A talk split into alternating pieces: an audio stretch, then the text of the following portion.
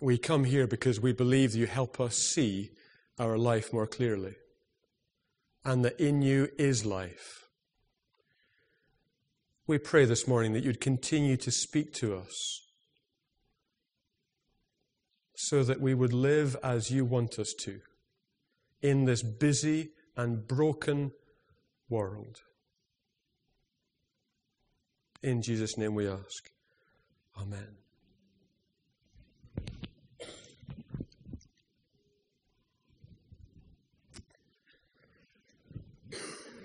Some of you are aware that um, we're in a period of sorting things out as we look to move on. Um, the amount of clutter that we just live with. Um, I speak personally, obviously, but just, and you've seen my study. Um, but, but in the midst of all of that this week, I came across my diaries from the 1980s. Oh my goodness me. The amount of, I mean, they were scary. Um, quotes such as, "Oh, four and a half hours in the library." I seem to be, you know, proud of that at one point. And um, uh, up at the crack of dawn, eight twenty-five. I write another day. You know. Um, I mean, some of the highlights again make comments about my flatmates, about girls who were friends, about football, about politics, about the weather. It just jumps around from one thing to, it is just a complete jumble. I mean, it's just such a jumble. My diary. It's scary. It's very embarrassing. That's why I'm not going to read any more of it. It's embarrassing for me to read it and to look back. It put the hairs on the back of my neck up. But it did that partly because I recognized that that is me. But what a jumble of things that we live our lives with. But you know, at the back of that same book in 1985, the 28th of January that year, there were words written down about my call to ministry. And that very special time where I heard God in the midst of this nonsense about Aberdeen Football Club and whose turn it was to cook and how unfair it was, in the midst of all of that, there were these words of, I've met with God. I feel that God's calling me to ministry. This is life changing. We are doing a series on the minor prophets so that we can listen better for God's voice in the busyness of our lives, in the clutteredness of our lives. As we rush from one thing to the next, that we might stop and say, Lord, where is the purpose of this? Who am I? Remind me of who I am.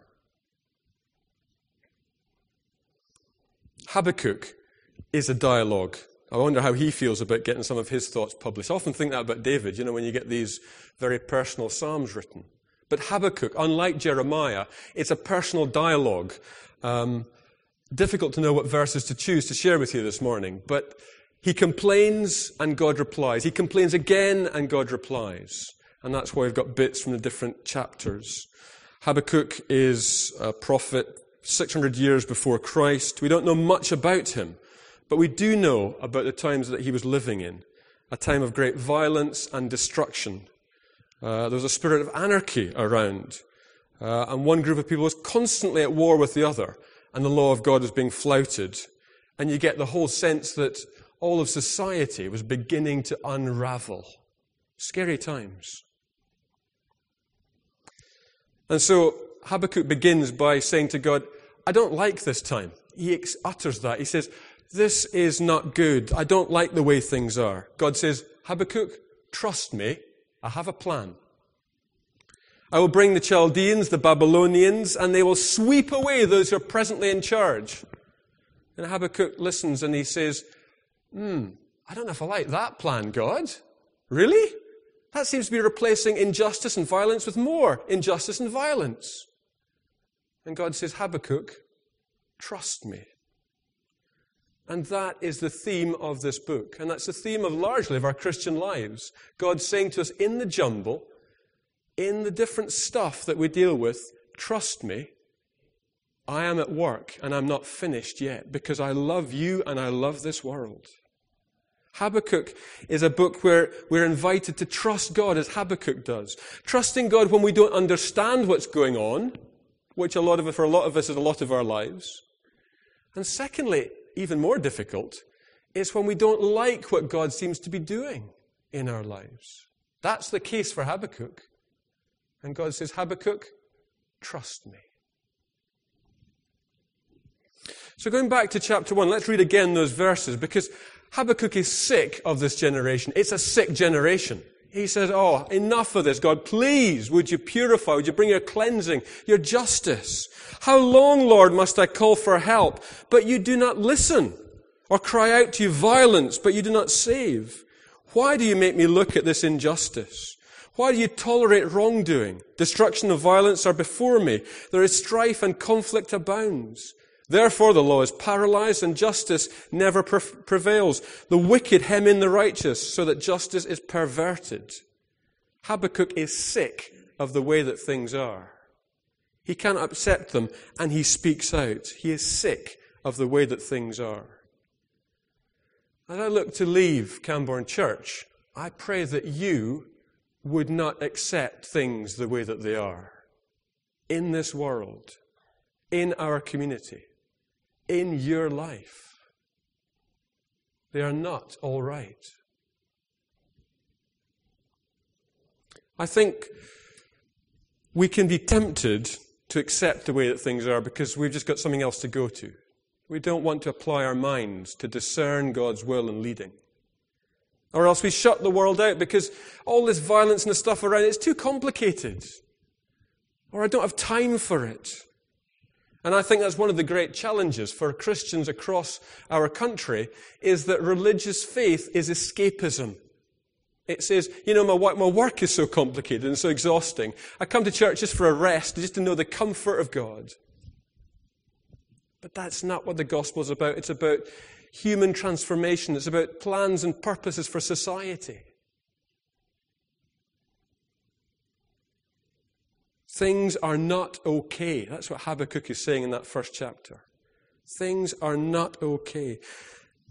We might be tempted to say, oh, I want to come to church more and have longer times of singing. Do you remember last week, the message to Micah? God says, whoa, whoa, whoa, hold on. I've heard that song a few times now. What I want from you is to love mercy, to do justice, and to walk humbly with your God. Can I ask you, as we as a Christian communicate, not to insulate ourselves against the pain of the world around us? If that's what our faith is doing, what is it really doing? What's it about? Because I believe it's when we take on that pain, when we grapple with it, when we complain about it, when we wrestle with it, then, as we see in Habakkuk, God brings to us a greater vision of His glory that we get more in touch with God's heart for the people around us and for the world. That is the experience of Habakkuk. And you know his name, what his name means. I wonder what your name means. Habakkuk means embrace. Embrace. It's a very positive thing. Embracing people around you, embracing yourself and your life as God given embracing God. It's very intimate. Embrace is a wholehearted bodily movement as we think of embracing somebody. Embrace it. God has given you it. Don't run away from it. Don't deny it. Don't hide from it. This, God has given you your life. In its jumble and its grayness, in its moments where the sun shines and everything is fantastic. This is God given. Again, can I say to you, in our church, we have, we believe as a Christian community it is good to be in smaller groups and to work out our faith in small groups, to encourage one another in that way. And yet, we need to acknowledge the pain of our world and our own pain. Let's not. I've seen too many churches where small groups simply become places where we collude with one another in nicety. And we don't engage with the pain of the world or each other's pain or even acknowledge my own pain. Let's not rush to congratulate ourselves on how many groups we've got as a church if none of these spaces are places of transformation, places where we're willing to make ourselves vulnerable and be changed. Because things are not all right. I know in my life. I know in our community, our community of Camborne, all these new people coming in who are longing to hear God's love song, however it's expressed. Can we fully embrace God in your life? I want to read this poem to you. Some of you might recognize it. It was written for you.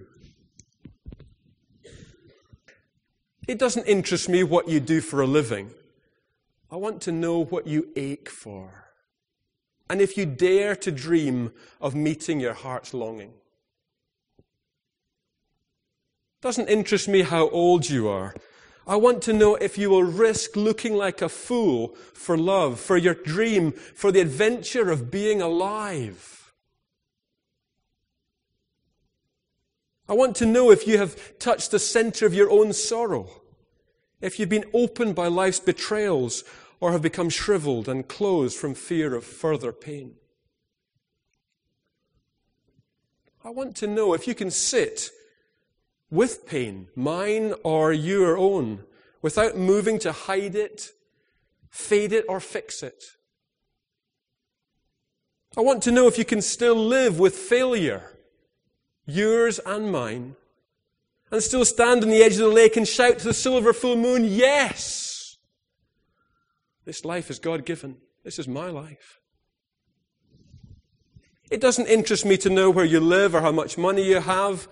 I want to know if you can get up after a night of grief and despair, weary and bruised to the bone, and do what needs to be done to feed the children. It doesn't interest me to know who you know or how you came to be here. I want to know if you will stand in the center of the fire with me and not shrink back.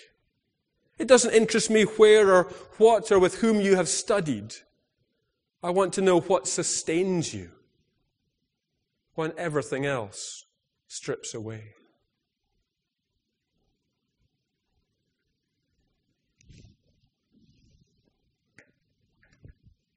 Let's acknowledge the pain, the sin of the world around us. Things are not all right.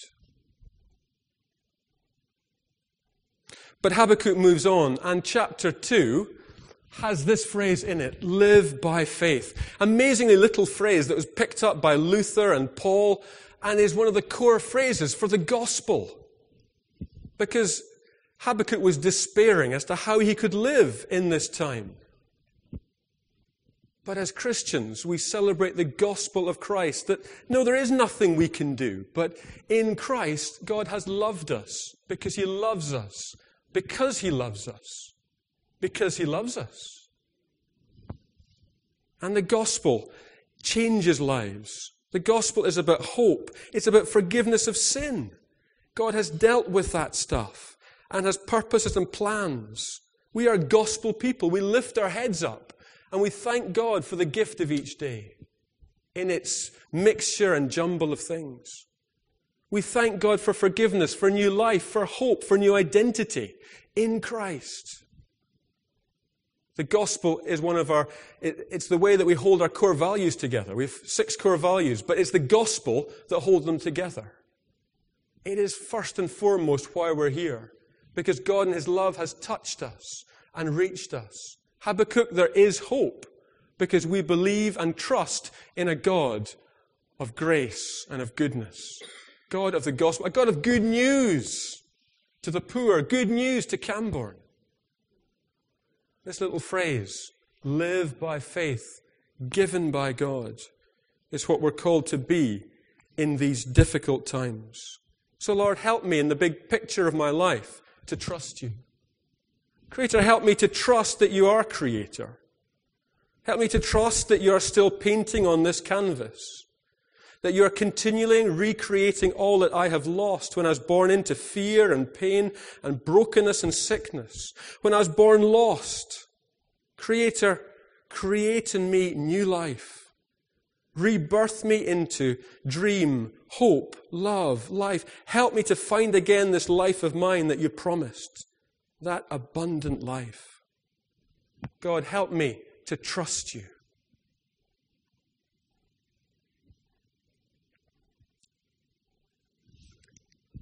Finally, at the end of Habakkuk, in chapter 3, we have Habakkuk's complaint with God saying, Trust me. We have Habakkuk's complaint with God saying, Trust me. And then Habakkuk says, You know what? I'm going to trust you. I'm going to trust you because you are God. This is your world. And I will stand and wait upon you and live faithfully in this disorder and this confusion. When there's times I don't understand things, what I will do is live a faithful life in the way that you've shown me how to live. I know some of you this morning have had lots thrown at you in this last few years.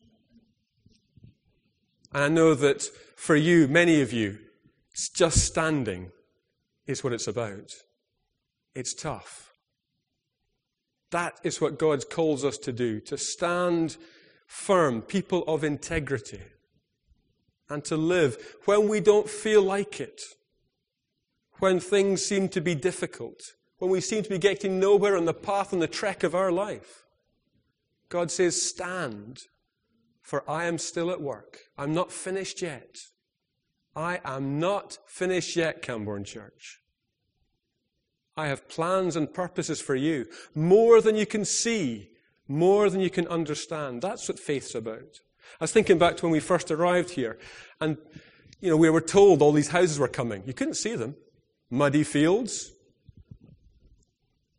Envisioning what God can still do and God's heart for this community.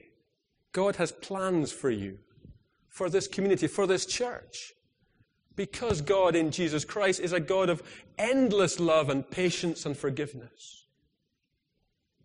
And so God calls us to endure and to know the love of God.